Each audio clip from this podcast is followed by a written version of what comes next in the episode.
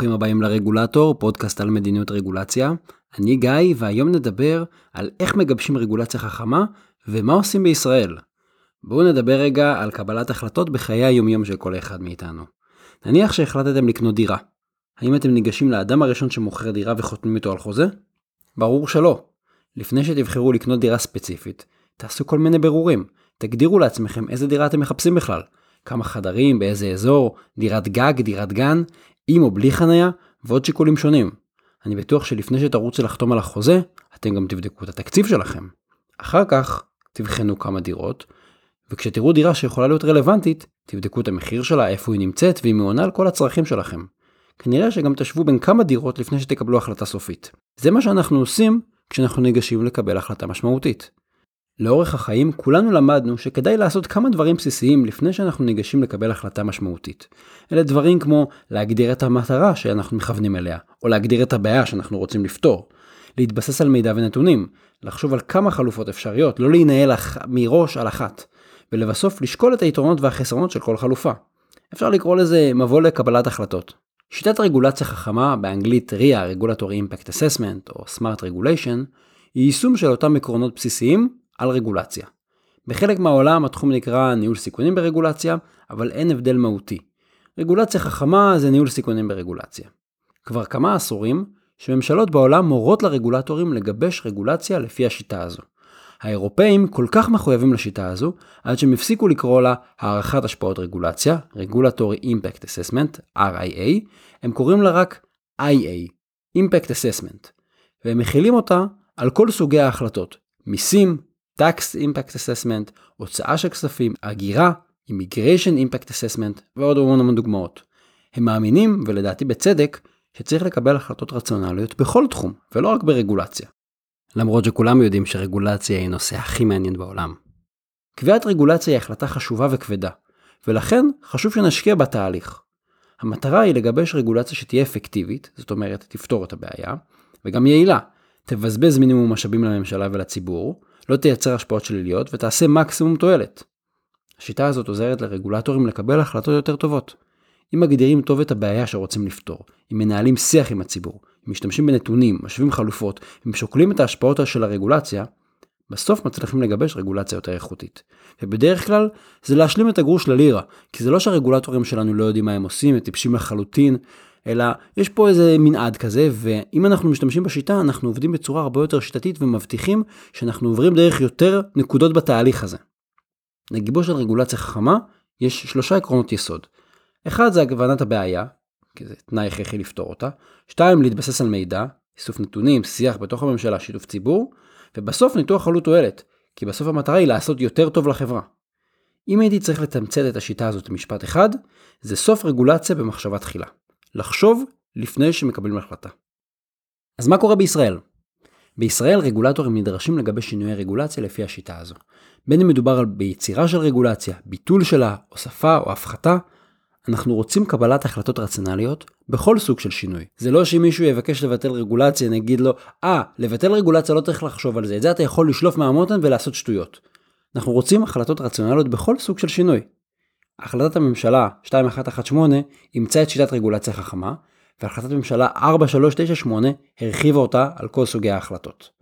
הרגולטורים בישראל נמצאים בתהליך של הטמעה ולמידה של השיטה.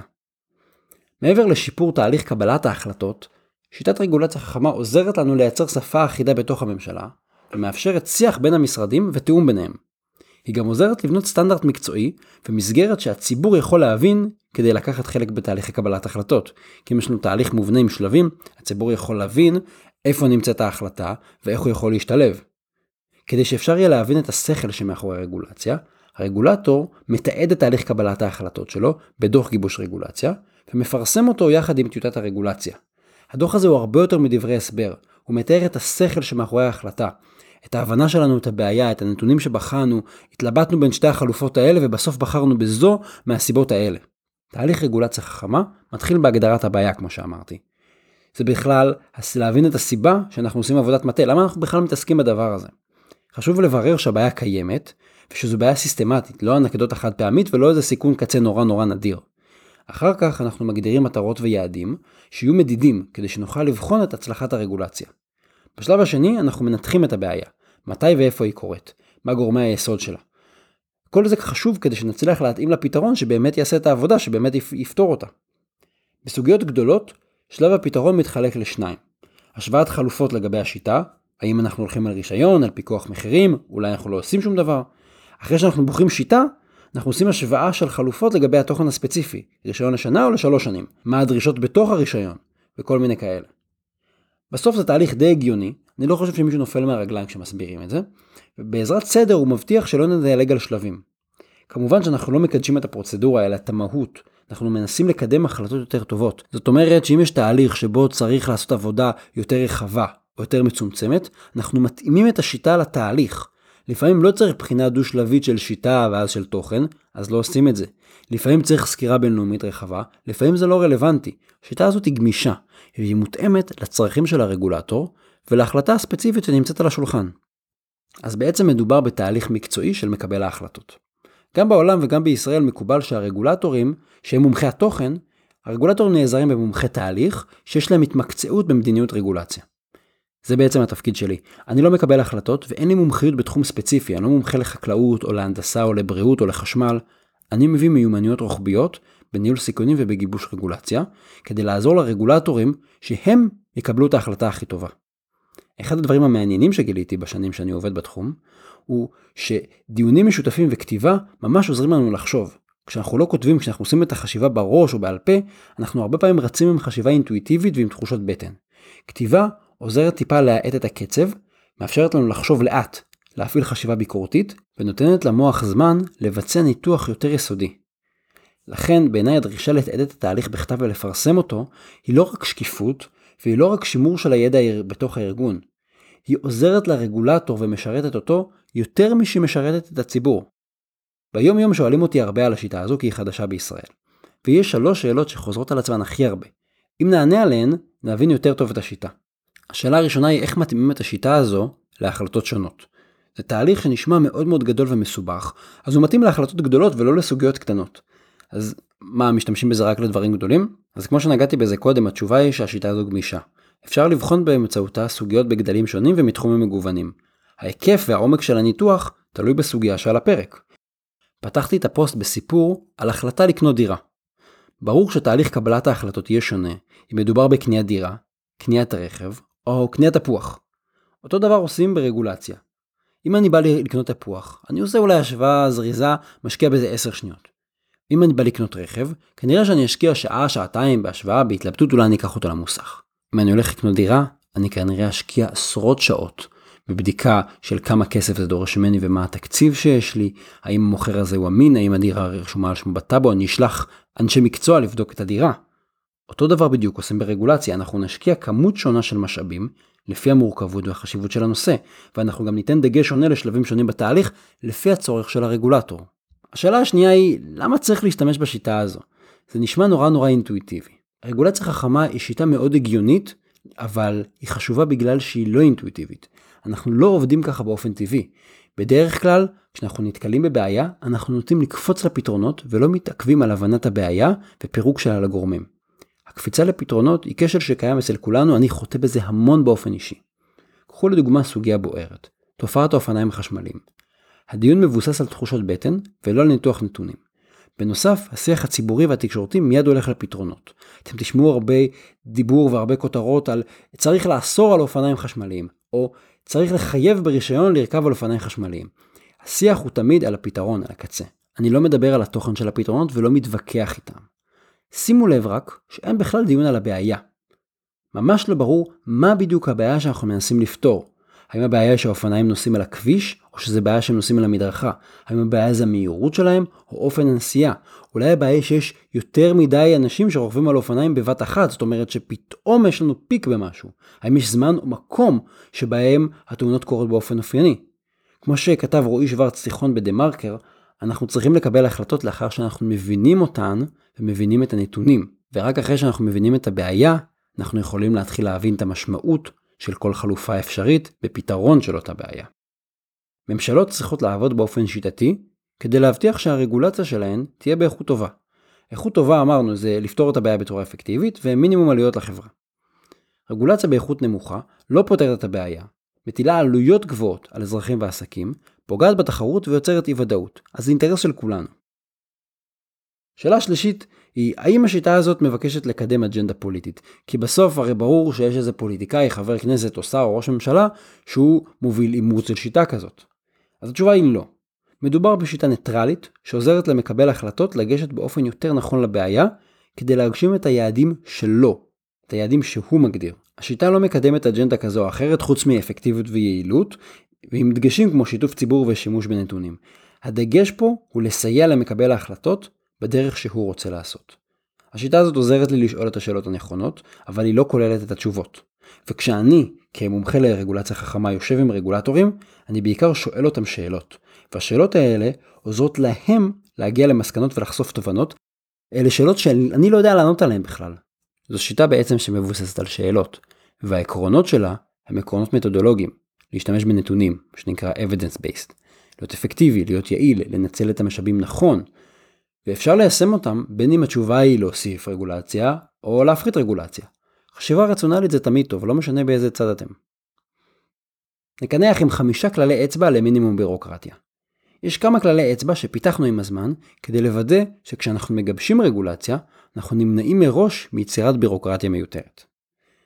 כלל האצבע הראשון הוא לחשוב קטן, think small. כשאנחנו ניגשים לבחון את העלות של רגולציה אפשרית, נעשה את זה ביחס לעסקים קטנים ולאזרחים לא מיומנים. האינטואיציה שלנו כמקבלי החלטות, כשבונים רגולציה, זה לדמיין את המפוקחים הכי מיומנים. למשל את הגופים החזקים, חברות גדולות עם הרבה עובדים, אנשים שהם מומחים לתחום, עורכי דין, אלה גורמים שיש להם שליטה בתוכן המקצועי וגם יכולים להסתדר עם מסמכים ארוכים ועם תהליכים מורכבים. הנחת העבודה שלנו צריכה להיות הפוכה. אנחנו בוחנים את החלופות בהנחה שהן ישפיעו על מי שהכי פגיע ואין לו משאבים להתמודד עם בירוקרטיה מורכבת. למשל אנשים פרטיים ולא מיומנים שהם לא שחקנים חוזרים או עסקים קטנים. חשיבה על הקטן עוזרת לייצר תהליכים קצרים ופשוטים שיהיו ברורים לכל אחד ושלא מצריכים לעשות דוקטורט על הנהלים של אותו רגולטור. גם צריך להגיד שאין לנו הרבה חברות גדולות. יש לנו מעט חברות גדולות והרבה עסקים קטנים. ולכן הפרטו, המסה, נמצאת אצל הקטנים ולא בגדולים. כלל אצבע שני הוא להשתלב בתהליכים קיימים.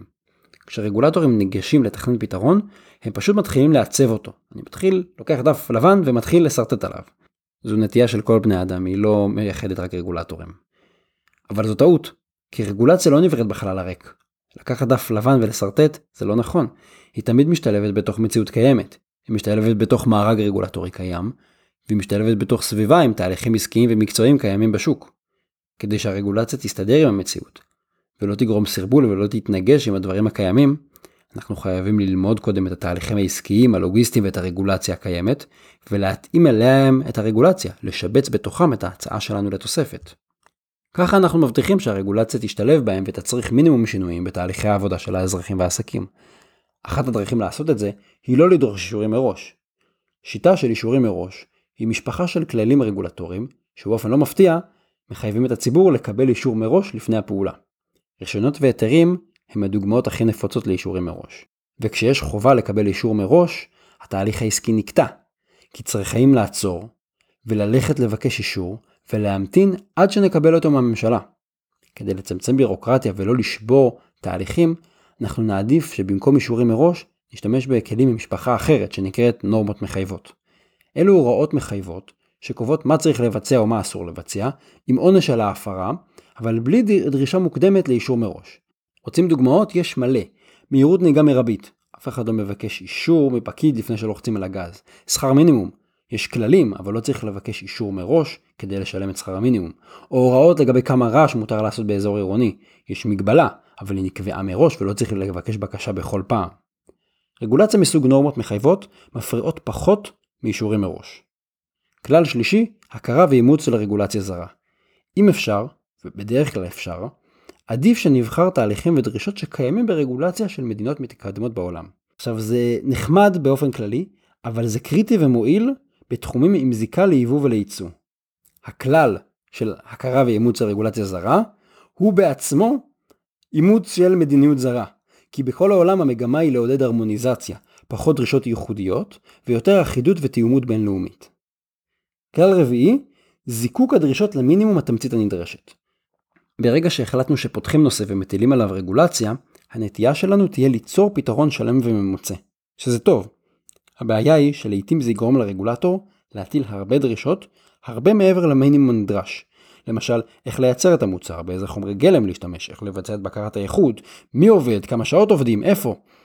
לכן חשוב לזקק את תמצית הדרישות שהכרחיות ולהתמקד בהן בלבד. לפעמים הבעיות מתחילות בהתפזרות. זאת אומרת, הולכים על עוד נושא ועוד נושא ועוד נושא מעבר למה שהתכוונו. לעתים, פשוט לוקחים עוד ועוד מקדמי ביטחון שלא נדרשים. למשל, אם ההוראה הזאת לא תעבוד, נשים את המנגנון הזה, ואם לא יצייתו למנגנון הזה, אז נוסיף עוד דרישה. מין חגורה, על שלקס, על סיכת ביטחון, עוד ועוד מקדמי ביטחון. אם אנחנו מצליחים להגדיר מה באמת אנחנו רוצים, יותר קל להתמקד בפתרון מדויק ולא לפזר הוראות רבות. לפעמים מרוב דרישות והוראות, אנחנו רק נלחמים בצל של הבעיה, בסימפטומים, ולא בבעיה עצמה. כלל חמישי ואחרון, להימנע מכפילויות וסתירות. דוגמה לכפיליות מיותרת היא רגולציה שדורשת מהציבור גם לדווח לממשלה נתון מסוים כל שנה, וגם לשמור תיעוד של אותו נתון למשך עשר שנים לצרכי ביקורת. אם המידע מדווח נמסר לממשלה, והוא מצוי אצלה, למה המפוקח צריך לשמור אותו? אם המידע נשמר אצל המפוקח, למה הוא צריך לשלוח אותו לממשלה? כשחושבים על זה ככה מבינים שיש כאן כפילות. כדי למנוע הוראות חופפות וכפילויות, צריך להיות ערניים, וגם להכיר רגולציות אחרות, לדעת שהם שם כדי לא להתנגש בהן. תהליך מסודר שמתחיל בלהסתכל על הסביבה שלי, גם על הסביבה הרגולטורית, עוזר לי לראות איזה רגולציה קיימת ולא לסתור אותה. רגולציה היא החלטה משמעותית. אנחנו קובעים כללים שיחולו באופן ישיר ועקיף על מאות אלפי אנשים לפחות. הכללים האלה צריכים להגן על הציבור מסיכונים, זה חשוב. הם גם יגבילו את החירות של הציבור ויטילו עליו עלויות, גם זה חשוב. החלטה רגולטורית סטנדרטית יכולה לעלות לציבור לפחות מיליוני שקלים בשנה. בנוסף, רגולציה נקבעת ללא הגבלת זמן, אז היא תהיה איתנו תיאורטית לנצח. בניגוד לתקציב המדינה שנקבע מחדש פעם בשנה או שנתיים, לרגולציה יש תוקף בלתי מוגבל, ולכן בפוטנציאל יכולה לחול לנצח. וזו הסיבה שההוראות מתקופת המנדט עדיין מלוות אותנו. החלטות כבדות שחלות על הציבור ויחול לתקופה ארוכה, הן החלטות משמעותיות, החלטות ששווה להשקיע בהן, לפחות כמו ההחלטה לקנות דירה. תודה שהאזנתם לעוד פרק של הרגולטור. כדאי לכם לעשות מנוי באפליקציות השונות כמו iTunes או גוגל פודקאסט. אתם מוזמנים לעקוב גם בפייסבוק ובבלוג. בבלוג גם תוכלו למצוא לינקים למקורות ולפוסטים בנושא. תודה לסוניק פורמץ על עריכת הסאונד. התכנים משקפים את דעותיי בלבד.